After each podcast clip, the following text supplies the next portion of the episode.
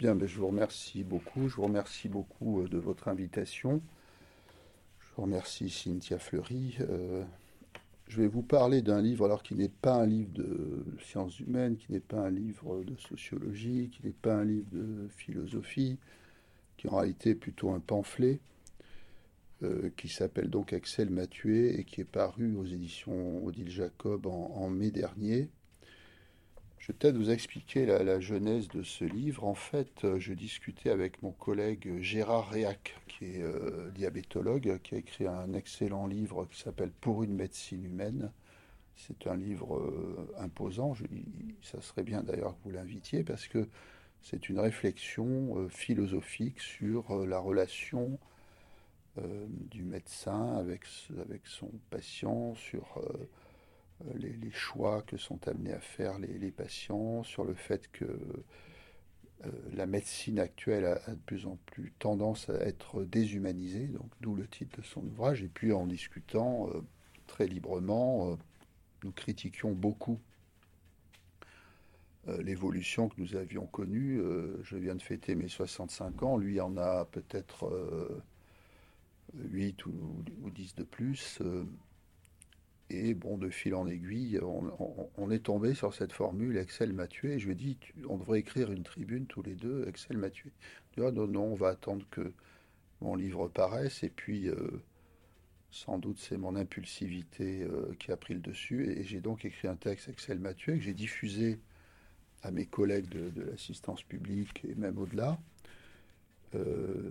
Le Monde a refusé de le publier parce que c'était trop long. Une journaliste du Nouvel Observateur l'a remanié pour que ce soit moins long qu'il n'était au départ, l'a publié. Axel m'a tué.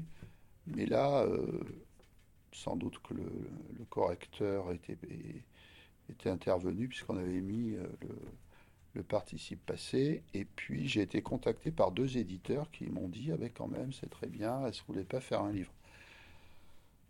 développer ça et faire un livre. Alors c'est le premier éditeur qui m'a contacté, avec qui j'ai fait affaire, Odile Jacob, qui voulait d'ailleurs le sortir en septembre. Je lui ai dit, écoutez, il y a un autre éditeur qui veut le publier aussi, et si ça sera tout de suite, ou sinon ça sera l'autre éditeur. Donc, elle a cédé tout de suite, et en fait, ça fait très longtemps que je m'intéresse à la politique hospitalière, à la gestion hospitalière, à la gouvernance hospitalière, au rapport entre administration et médecins. Et donc j'avais accumulé beaucoup de documentation, j'avais aussi accumulé beaucoup de réflexions, de colère, et j'ai écrit ça... un peu à la va-vite, ça peut paraître peut-être décousu, mais il y a eu pas mal d'échos, puisque le lendemain de la parution de ce livre, il y a eu un article dans le Figaro, ensuite il y a eu un très bon article dans l'Express, et enfin un article de Cynthia Fleury dans l'Humanité. Donc vous voyez qu'on ne peut pas m'accuser d'être partisan ou dans un endroit ou l'autre de l'échiquier politique. Je suis probablement trop à droite pour les gens de gauche et trop à gauche pour les gens de droite. Alors en fait, au-delà des anecdotes pitoyables qui sont racontées dans ce livre, j'ai essayé de montrer les aspects ridicules de la vie hospitalière dans ce qu'elle a d'administratif, de bureaucratique. J'ai quand même essayé de comprendre d'où venait tout cela. Et puis enfin, dans une troisième et dernière partie, de proposer des pistes. Parce que nous sommes là devant un sujet qui est complexe. Il n'y a pas de solution simple. Yaka, Faucon, on entend ça depuis très longtemps. Et plus d'ailleurs, on essaie de réformer ce système. Plus il s'enfonce dans la dégradation. On l'a vu encore ces derniers jours avec une grande messe au Mans, je crois, avec le ministre, avec toute la nomenclatura du monde hospitalier français, dont il n'est ressorti finalement que les mêmes grandes phrases qu'on entend depuis toujours. Il y a une phrase extraordinaire, c'est « il faut mettre le patient au cœur du système ». Ça, c'est intéressant parce que je m'étais pas aperçu que le patient était quand même la principale préoccupation de la médecine. Alors, comme ça l'est de moins en moins, effectivement, c'est peut-être bien de le rappeler. Alors, comme je vous le disais tout à l'heure, je suis arrivé à l'assistance publique hôpitaux de Paris en 1983. J'avais d'abord fait mes études à premier, deuxième cycle à Bordeaux. Et quand vous êtes étudiant en médecine, toutes ces questions vous dépassent. Enfin, on ne sait même pas qu'il y a un directeur à l'hôpital. On s'intéresse à tout ce qu'on découvre. Ce sont des études absolument enthousiasmantes. Enfin, en tout cas, moi, j'étais enthousiasmé d'apprendre tout ce que j'apprenais, de découvrir tout ce que je découvrais, de découvrir aussi les patients au cours des stages. Et donc, de temps en temps, on avait bien un patron un peu paranoïaque, un peu dérangé, bon, qui ne rendait pas les stages faciles. Mais l'organisation hospitalière n'était pas au centre de nos préoccupations. Quand je suis arrivé à Paris, j'étais donc interne d'abord. Et c'est le moment où on a commencé à considérer, à juste titre d'ailleurs, que les dépenses de santé s'envolaient. C'est là où on a changé de façon de financer l'hôpital. Avant, c'était le prix de journée, donc le malade restait longtemps parce que chaque fois, c'était une journée de plus. Donc, on avait intérêt à ce qu'il reste. Après, c'était le budget global. Alors là, le gros défaut, c'est que vous aviez une enveloppe et une fois qu'elle a été dépensée, terminée, vous ne pouviez plus poser de stent ou acheter du matériel complexe. Et enfin, plus récemment, c'est un financement beaucoup plus compliqué, mais qui globalement repose sur une enveloppe globale au plan national et sur l'activité au plan local. Donc, sont les chacals qui se disputent la bidoche. Et il y a une enveloppe globale, donc si tout le monde travaille beaucoup plus, eh bien la rémunération ne sera pas en proportion du travail gagné, elle sera rigoureusement la même. Donc c'est un système complètement illogique, je dirais, mis en place avec une intention très particulière qui était de dire, je simplifie bien entendu, qui était de dire ces médecins hospitaliers, ces personnels hospitaliers, ils sont très gentils, mais ils ne travaillent pas assez. Donc si on les rémunère à l'acte, en quelque sorte, ils vont travailler plus. Et ce qui s'est effectivement passé, parce qu'il y a eu des injonctions pour que l'activité augmente, puisqu'on était l'hôpital, pas nous personnellement, mais l'hôpital était rémunéré en fonction de son activité, à ceci près qu'on ne peut pas augmenter chaque année son activité.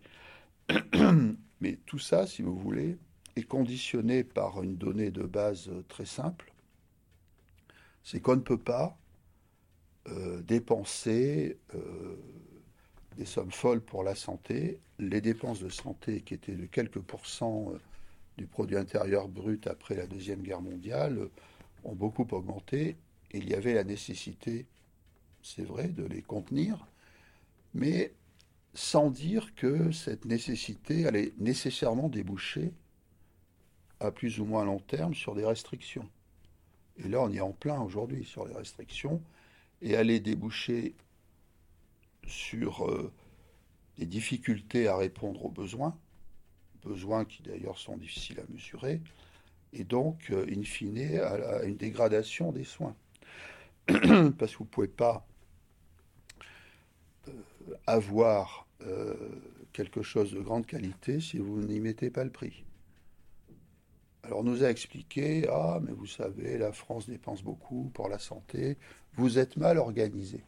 C'était le mantra pendant des années et des années. Donc, il fallait faire la restructuration.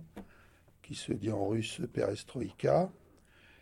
Et donc, on a restructuré, on a modifié beaucoup de règles. On a essayé de réglementer de plus en plus pour contrôler de plus en plus le travail au sein de l'hôpital. Il en est résulté une bureaucratisation incroyable. Enfin, quand je compare il y a 40 ans et maintenant, c'est incroyable. Mais quand vous comparez... Et en ce moment, je fais un travail de recueil de témoignages de personnes qui ont travaillé dans les hôpitaux dans les années 50-60. Quand vous comparez ces années-là aux années 80, il y avait déjà eu un accroissement du nombre d'administratifs considérable. Il y avait des excès, il y a des choses épouvantables qui se passaient dans les hôpitaux dans les années 50, il y avait les salles communes, il y avait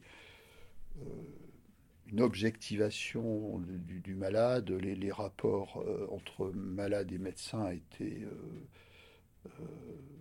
très souvent de mauvaise qualité. On m'a raconté l'anecdote suivante qui était hélas tragique, c'est que quand vous aviez dans une salle commune où il y avait énormément de patients, il y avait la visite du patron qui avait ses assistants, il y avait les chefs de clinique, les internes, les externes, les étudiants hospitaliers. Et si une patiente présentait un intérêt clinique pour l'examiner, le patron l'examinait, et puis après tout le monde l'examinait. Et la patiente n'avait rien à dire. Donc il ne s'agit pas ici d'embellir le passé et de dire c'était mieux avant. Non, ce n'était pas mieux avant. Les salles communes ont disparu, les progrès de la médecine ont été considérables, tellement considérables qu'on n'arrive plus à les payer. Mais ce qui s'est instauré, c'est ce qui est résumé par la métaphore des rameurs, c'est-à-dire que vous avez un aviron, il y a 10 rameurs et il y a quelqu'un qui les encourage, qui les entraîne. Et si le bateau obtient de mauvais résultats, on engage un deuxième coach et on supprime un rameur et on s'aperçoit que les résultats sont encore moins bien. Donc c'est un problème de motivation, d'organisation et on met encore un troisième coach et on supprime un rameur. C'est un peu ce qui s'est passé quand on voit en dynamique l'évolution des effectifs. De la même façon, pour faire des économies, on a diminué le nombre de lits, diminué le nombre de soignants en proportion de la population. La diminution du nombre de lits, c'est une diminution nette. En psychiatrie, c'est effarant. La moitié des lits, au moins, ont disparu depuis les années 80. Moyennant quoi, aujourd'hui, pour hospitaliser un patient sur son secteur, ça devient très difficile parce que... les lits sont pleins, ou faute de personnel, certains lits sont fermés. Donc les conditions de prise en charge actuelles, y compris dans les meilleurs hôpitaux psychiatriques, à Sainte-Anne pour commencer, moi j'ai des témoignages récents de collègues qui m'ont fait part de ce type de difficultés.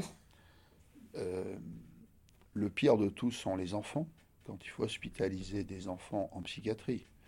Je vous parle du domaine que je connais le mieux. Il a été calculé que dans 30% des cas, un jeune patient qui a besoin d'une hospitalisation urgente ne trouve pas de lit et est renvoyé au domicile chez ses parents.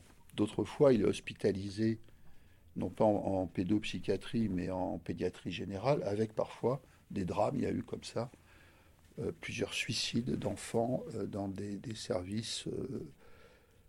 de pédopsychiatrie, mais aussi de pédiatrie générale, parce que notamment le personnel n'est pas toujours habitué à ce genre de prise en charge. Donc, si vous voulez, l'évolution actuelle, on le voit bien, il suffit de lire la presse ou de lire les rapports officiels ou d'écouter même... ce que disent les ministres, parce qu'on a eu 2 ministres qui ont dit « le système est à bout de souffle ». Et c'est assez vrai, sauf que ce qu'ils proposent est pire que ce qui existe.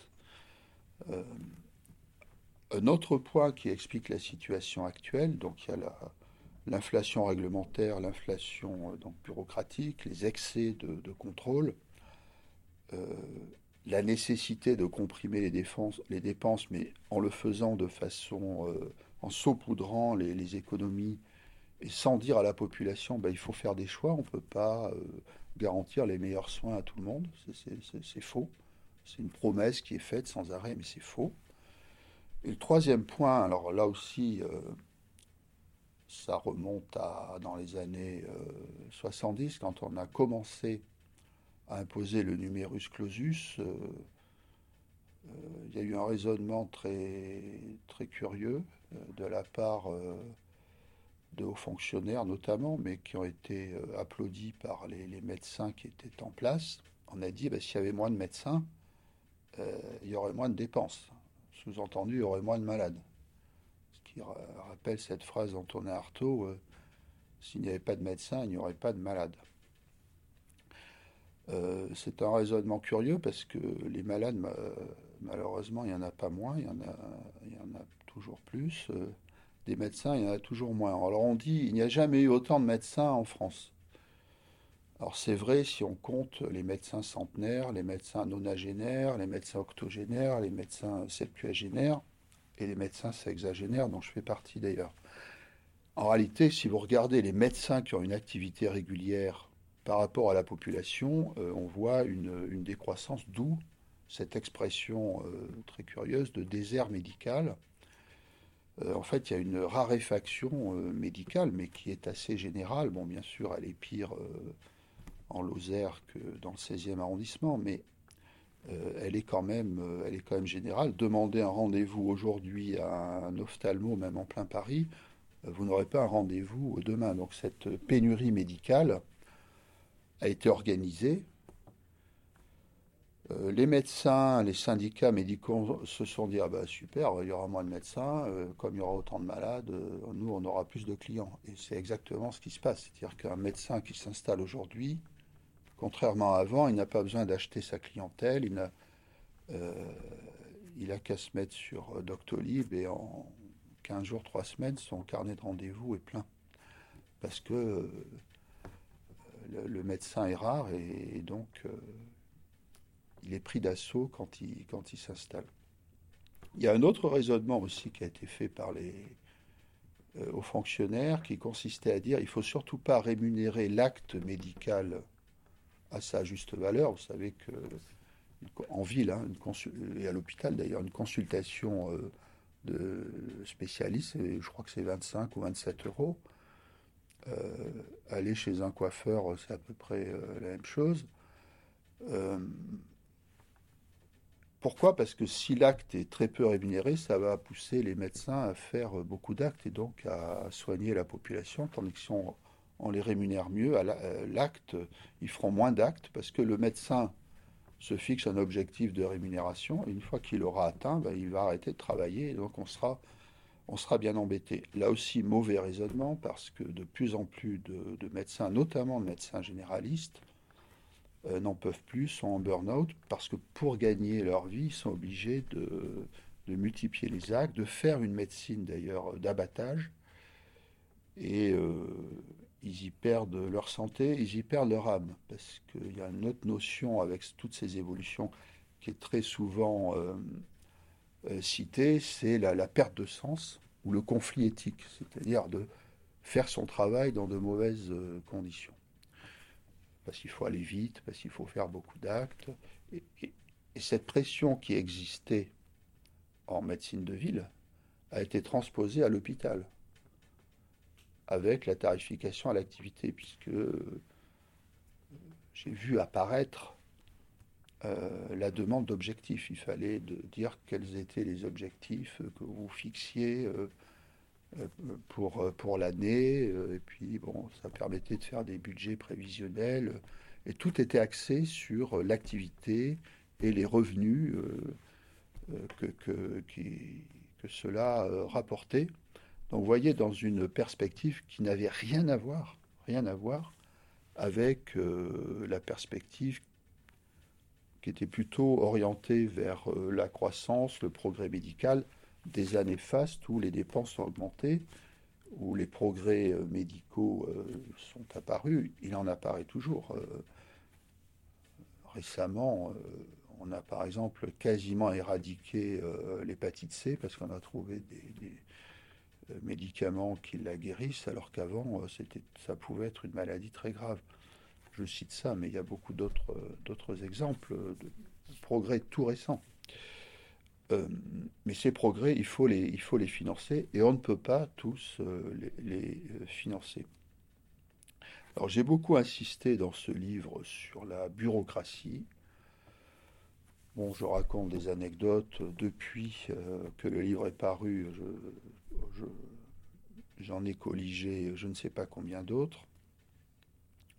Un exemple, alors qu'avant ce n'était pas obligatoire, il est devenu obligatoire chez nous depuis septembre de l'année dernière, 2021, de coder chaque consultation. C'est-à-dire qu'avant, vous faisiez votre consultation, vous preniez des notes. Dans mon service, on n'utilise pas le système informatique de dossier parce que il n'y a aucune confidentialité. Vous preniez des notes et puis vous disiez au revoir à la prochaine fois. Là, non, c'est pas fini parce qu'il faut faire une fiche avec la donnée, les données de l'état civil, l'acte qui a été fait, sachant que l'acte de consultation psychiatrique, c'est la même rémunération, c'est toujours le même tarif. Mais il faut un code diagnostic. En utilisant la classification internationale des maladies de l'OMS. Alors, il faut savoir, ce qui étonne tout le monde, parce qu'on ne va pas jouer aux devinettes, mais le nombre de codes de cette classification s'élève quand même à 1291. Bon. Si vous imprimez l'ensemble de la classification, ça fait je ne sais pas combien de pages. Vous imaginez bien qu'on ne cherche pas après chaque consultation quel est le code le plus approprié pour le patient. Donc on utilise une sorte de digest où, personnellement, j'ai un digest qui est sur 2 pages. Enfin, il doit rester quand même une centaine de codes. Alors, dans la classification de l'OMS, il y a 3 codes qu'on n'a pas le droit d'utiliser, et notamment un qui s'appelle trouble mental non spécifié. Ça aurait été très pratique, on aurait pu mettre ce code à tout le monde, mais trop pratique, évidemment, on n'a pas le droit de l'utiliser. Alors, personnellement, il m'arrive parfois de demander aux patients un chiffre entre 0 et 9, et puis en fonction du chiffre, je trouve un code qui peut coller. Bon, quand ça ne colle pas. Alors l'autre jour, je reçois un patient, puis comme ça, instinctivement, je mets F900. Je ne sais pas pourquoi. Et puis je regarde après, c'était personnalité paranoïaque. Et effectivement, il avait des traits. Mais j'ai dit, il va peut-être retenir le code et aller chercher, parce que la classification, elle est publique. Donc j'ai mis F906, qui veut dire trouble de la personnalité non spécifié. Parce que ce qui est non spécifié est quand même très pratique. Donc une fois que vous donnez ce code, la personne de l'accueil du service, qui avant ne faisait pas, rentre les données. Ça prend quand même du temps et valide le code. Alors moi, j'avais demandé que d'une fois sur l'autre, le code puisse être automatiquement repris pour pas qu'on ait à refaire le même travail. Alors on a accepté à condition qu'il n'y ait pas plus de 3 mois entre les 2 consultations. Comme si en plus de 3 mois, les maladies chroniques allaient guérir ou le patient de schizophrène allait devenir agoraphobe. Bon, non. Donc déjà, travail inutile qui nous est demandé. Mais surtout, je reçois un jour un mail, c'est assez récent, du technicien, enfin du département d'information médicale qui s'occupe donc des codes, de recueillir les codes et de transmettre à l'ARS, parce que si on ne fait pas ça, on se fait taper sur les doigts. plus lui d'ailleurs que nous, parce que nous, à la limite, c'est pas grave, mais on est de bonne volonté, on joue le jeu. Et alors je reçois un mail me disant, cher monsieur, il y a 1200 venus, ça s'appelle des venus quand le patient fait une consultation, qui n'ont pas été codés au cours du premier semestre 2022. J'étais effaré parce que c'est un chiffre énorme. On a essayé de comprendre ce qui se passait. Et en fait, ce qui se passe, c'est que si jamais vous faites la fiche le lendemain ou le surlendemain, parce que vous n'avez pas eu le temps de la faire le jour même, le système n'est pas suffisamment souple et ne détecte pas que c'est la même chose. Et si la date de la fiche ne correspond pas à la date de la venue, on considère que la venue n'a pas été codée. Alors, je dis quand même, on pourrait... Oui, alors on va arranger ça. Je vais demander à ce qu'il y ait un message d'alerte pour dire que là, les deux dates ne correspondent pas. Enfin, bon, là aussi, des complications qui pourraient être résolues de façon beaucoup plus souple, beaucoup plus simple. On a parfois quand même l'impression que c'est un instrument un peu de domination, d'asservissement, de nous obliger à faire ça. Et le jour même, je reçois ma consultation, l'après-midi, un patient, et je lui demande sa profession, puis je suis informaticien. D'ailleurs, je travaillais dans un hôpital d'Île-de-France, mais j'ai démissionné parce qu'on est mal payé, puis c'est la pagaille, enfin bon. Et maintenant, alors qu'est-ce que vous faites ? Ah ben, je travaille chez un prestataire de service. Ah bon ? Et même, on travaille pour l'assistance publique. Ah, très bien. Et comment ça se passe ? Oh, nous, on est, quand ils nous demandent de modifier le logiciel, on peut le faire. On propose des choses pour assouplir le fonctionnement. Mais quand on présente la facture, on nous dit « Ah non, c'est trop cher ». Et donc ça explique pourquoi, là aussi, par sous-investissement, et parce que les budgets doivent être serrés, mais... C'est une aberration de faire des économies sur ce système informatique. Donc, pour des raisons d'économie, ben, on n'a pas un système qui soit qui ait un bon fonctionnement. Bon, je pourrais, comme ça, multiplier les anecdotes. La dernière en date, il se trouve qu'il y a un des personnels de mon service qui a eu un accident, qui est en arrêt de travail pour accident professionnel. On ne sait pas quand cette personne va revenir. Personne, et notamment pas le cadre qui s'occupe de notre service, ne sait n'a demandé à savoir si on avait besoin d'un remplacement, ou parce que en général les gens malades ne sont pas remplacés. Ni si, est-ce que ça ne modifie pas le fonctionnement, est-ce que ça ne complique pas le fonctionnement du service ? Rien. En revanche, vendredi de la semaine dernière, en fin de journée, on m'annonce que le cadre va venir.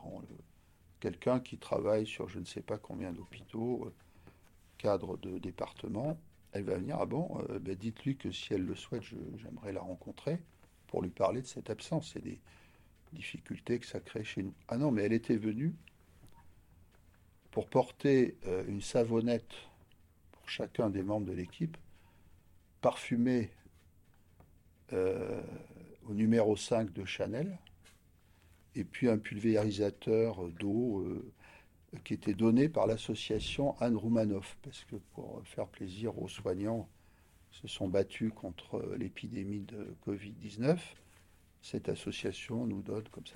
Voilà le genre de... Alors, c'est vrai que c'était grave, ça parfume le... J'ai laissé la savonnette près de mes ordonnances, ça parfume le bureau, c'est pas désagréable, mais je veux dire, on en arrive à ces aberrations où, finalement, quand les historiens se pencheront sur cette époque, je pense qu'ils seront fascinés par le crétinisme de cette organisation. Donc moi, c'est ce que j'ai voulu dénoncer. Peut-être que j'ai exagéré. Parfois, j'ai pas tout dit, parce que si on va jusqu'à tout dire, un pamphlet, vous exagérez. Mais là, c'était plutôt dans le sens inverse. Mes collègues m'ont dit, bah, écoute, ouais, bon, ton livre, c'est gentil, mais enfin, tout ça, on le sait déjà, enfin, on n'a rien appris. Et les patients ou les gens qui sont extérieurs à l'hôpital, un de mes frères, par exemple, qui ne travaille pas du tout dans ce monde, m'a dit « Ah bah, c'est comme ça, l'hôpital, c'est effarant. » Enfin, les personnes extérieures à tout ça ne se rendent pas compte. Alors, les patients se rendent compte de certaines choses, de la déshumanisation, ça, je pense qu'ils s'en rendent compte, du manque de moyens aussi, de la vétusté, mais ils ne se rendent pas compte de tout des coulisses bureaucratiques qu'il y a derrière tout ça. Bon, on aura une discussion tout à l'heure, on pourra revenir sur certains points, mais j'aimerais maintenant vous parler des remèdes éventuels à cette situation. Parce qu'on peut passer son temps à faire de l'ironie, à critiquer, à raconter des faits qui dénoncent l'absurdité de ce système. C'est inépuisable. On pourrait tapisser la pièce de recueil comme ça, d'aberrations. Mais il faut bien en sortir. Et je peux vous dire que nous sommes nombreux à nous exprimer sur ces sujets depuis très longtemps. Un des tournants, ça a été la loi HPST, Hôpital, Patients, Santé et Territoire de 2009.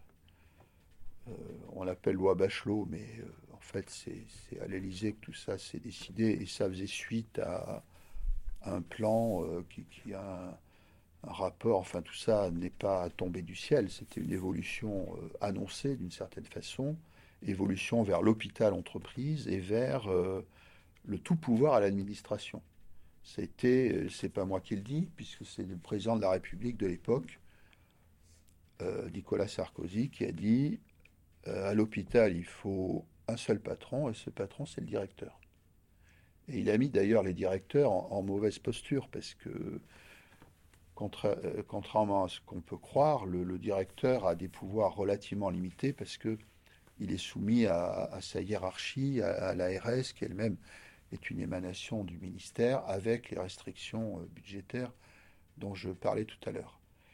Et finalement, on a transformé, on a voulu, je pense sans y parvenir totalement, transformer les médecins en producteurs de soins en déniant tout l'aspect humain et l'aspect, je dirais, artisanal, j'ai pas honte de le dire, de ce métier, et avec l'autonomie qui doit aller avec la pratique médicale. Donc cette autonomie est de plus en plus réduite. Donc la première chose à faire, à mon sens, c'est de redonner cette autonomie aux équipes de soins.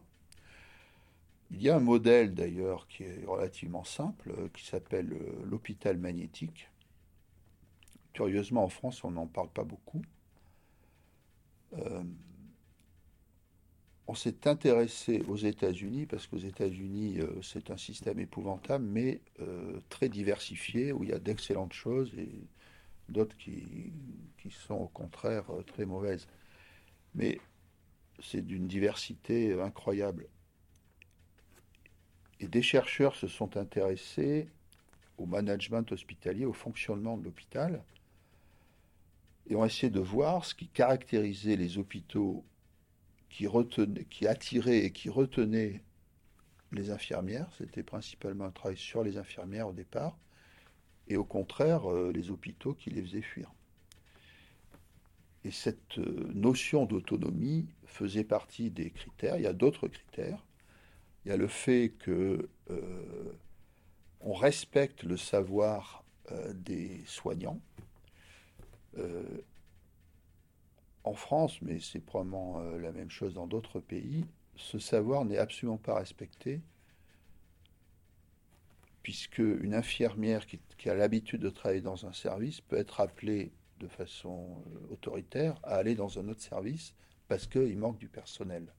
Ou alors on emploie des intérimaires qui n'ont pas l'habitude du service où elles font leur mission d'intérim.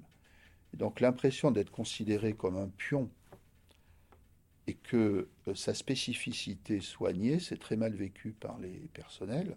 Et dans l'hôpital magnétique, eh bien, quelqu'un qui a un savoir, qui est infirmier en néphrologie, On ne va pas lui dire d'aller en ORL ou d'aller en diabétologie, en psychiatrie. Ce sont des savoirs très différents, même si le diplôme sur le papier est le même. Donc il y a le respect des connaissances, il y a l'enrichissement des connaissances, la formation continue. Là encore, pour des raisons d'économie, il est plus difficile qu'avant d'accéder à des formations dans le cadre de la formation continue.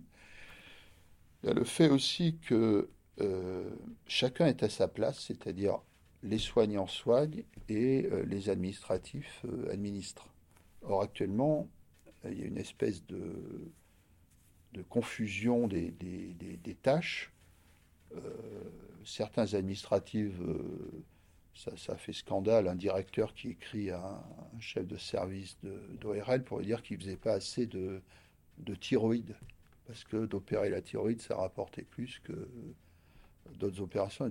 Une lettre qui a été publiée dans le Canard Enchaîné, ça fait scandale. Mais le directeur qui se mêle de savoir comment les activités doivent s'organiser, et inversement, et je ne suis pas tendre dans ce livre avec certains de mes collègues qui deviennent des espèces d'administratifs bis, moi je les appelle les bureaucratophiles, et qui prennent les réflexes de l'administration et surtout accèdent à des postes finalement intermédiaires entre le directeur et les services, des postes de pouvoir, ce qui crée une hiérarchie, enfin un grade de plus au sein de la hiérarchie médicale, et avec des tâches finalement d'administration.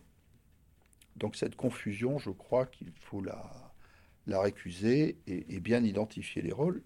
L'administration, elle a principalement une fonction support pour aider les médecins à soigner les patients. On l'a très bien vu d'ailleurs lors de la crise Covid. Tout d'un coup, le fonctionnement de l'hôpital a changé, au sens où l'administration a été pleinement dans cette fonction support parce qu'il fallait faire face à toutes les demandes de matériel, modifier l'organisation des services pour qu'on puisse accueillir des patients atteints de Covid. Et les médecins, notamment les chefs de service, d'eux-mêmes ont pris des initiatives pour faire face à cette nouvelle situation, mais on leur laissait prendre des initiatives. Parce qu'aujourd'hui, si vous voulez transformer quelque chose dans votre service, il faut que ça passe devant je ne sais pas combien de commissions, je ne sais pas combien de réunions. Et alors là, pendant la crise Covid, je fais partie d'un département. Le département a disparu du paysage. Plus de réunions interminables qui ne servent à rien. C'était le service de psychiatrie qui faisait de la psychiatrie, qui s'occupait de ses patients à distance et puis qui allait voir dans l'hôpital les patients qui avaient besoin d'être vus par un médecin psychiatre, et il y en avait beaucoup, et les personnels aussi, parce qu'il y a eu beaucoup de souffrances psychologiques des personnels. Donc, retrouver un meilleur équilibre entre les deux composantes principales de l'hôpital, les soignants et l'administration. Simplifier les procédures administratives. Pendant un temps, les chefs de service avaient tous les pouvoirs, abusaient de leurs pouvoirs. Et il n'est pas question, évidemment, de revenir à ces excès. Mais après, on est tombé dans l'excès inverse. La vérité se situe au milieu. Autre caractéristique des hôpitaux magnétiques, c'est la constante adaptation, modification des pratiques en fonction des résultats dans une ambiance collaborative. C'est-à-dire que l'équipe de soins, médecins, infirmiers, aides-soignants, travaillent ensemble, prennent les décisions ensemble. Or, actuellement, c'est très difficile parce que nous sommes dans une double hiérarchie. C'est-à-dire que le chef de service, il n'a d'autorité hiérarchique que sur les médecins. Et encore, c'est une autorité hiérarchique qu'il faut relativiser, puisque les médecins ont leur indépendance professionnelle et ce n'est pas le chef de service qui va lui dire « fais ci, fais ça ». C'est dans l'organisation des activités, l'organisation des soins. Néanmoins, cette autorité hiérarchique est réelle du médecin sur les autres médecins. En revanche, sur le personnel non médical, le médecin, chef de service, n'a plus grand-chose à dire. On peut vous imposer des personnels sans que vous les rencontriez. Et ils sont sous la dépendance de l'encadrement qui lui-même est sous la dépendance de la direction des soins, qui elle-même sous la dépendance de la direction tout court, avec des pressions, des injonctions très, très fortes dans le sens que souhaite le directeur, c'est-à-dire qu'on fasse de l'activité, parfois au mépris de la santé psychique des personnels. Certains, moi le premier d'ailleurs, parlent de harcèlement moral institutionnel. Vous avez vu que cette notion est entrée dans le droit français avec La Poste. Il y a dans les hôpitaux des suicides de personnel. Orange, pas avec La Poste. Oui, pardon, Orange. Oui, pardonnez-moi. Oui, Orange. France Télécom qui est devenue Orange. Mais à La Poste aussi, il y a eu des suicides et des problèmes. Mais c'est entré dans le droit, en effet. Ça a été confirmé par la Cour d'appel. Bon, ça va aller en cassation. Mais cette notion de harcèlement moral institutionnel, de toute façon, la condamnation de Orange est définitive, puisque Orange n'a pas fait appel de la condamnation en première instance. Mais dans les hôpitaux, la question se pose, parce que pour des raisons d'équilibre budgétaire, on a diminué le nombre de postes. Auprès du malade, on a diminué le nombre de personnes avec une charge de travail très lourde pour ceux qui restaient, lourde et insupportable au point qu'il y a eu beaucoup de démissions, il y en a encore.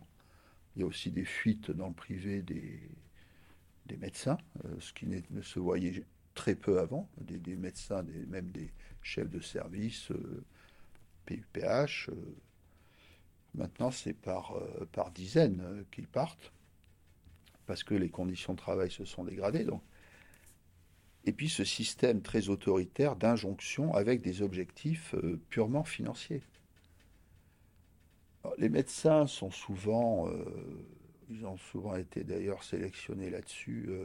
Les médecins hospitaliers sont très dociles, ils obéissent, ils ont joué le jeu au début quand la T2A a été mise en œuvre, et puis très vite, ils se sont aperçus que finalement leur vocation n'était peut-être pas d'équilibrer le budget de l'hôpital ou de faire que le directeur ait sa prime à la fin de l'année parce que l'activité avait été bonne, puisque dans cette affaire, on a totalement occulté le caractère qualitatif des soins. Tout ce qu'on regarde, c'est la quantité. D'ailleurs, une fois, à une réunion de pôle, il y avait les chiffres d'activité. Alors, il y avait les services qui étaient en rouge parce qu'ils étaient un peu en dessous, ceux qui étaient en vert parce qu'ils avaient atteint les objectifs. Objectifs, d'ailleurs, qui sont fixés au doigt mouillé. C'est n'importe quoi, ces objectifs. Alors je lève le doigt, je dis mais qu'est-ce qui prouve que ces patients ont été bien soignés ? Ah, là le chef de pôle n'était pas content du tout et a considéré que je n'étais pas quelqu'un de bien recommandable de poser ce genre de questions. Mais c'est la question, interroger les patients aujourd'hui, certains sont très contents et beaucoup de médecins font du mieux qu'ils peuvent avec les moyens qu'on leur donne. Mais il y a aussi des difficultés de plus en plus grandes liées à tout ce que je viens de vous dire. Donc, le premier point, je crois, c'est le mettre en œuvre. Et ça coûte pas.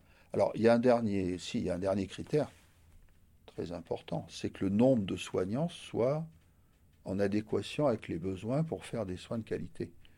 Et ça, c'est de plus en plus réclamé, parce qu'on se rend bien compte que c'est un des nœuds du problème. S'il n'y a pas de quota de soignants par salle, on se met dans des situations impossibles. L'autre point pour améliorer la situation, c'est probablement de mettre plus de rameurs et moins de coachs qui vous encouragent à ramer. Et ça, c'est pas gagné parce que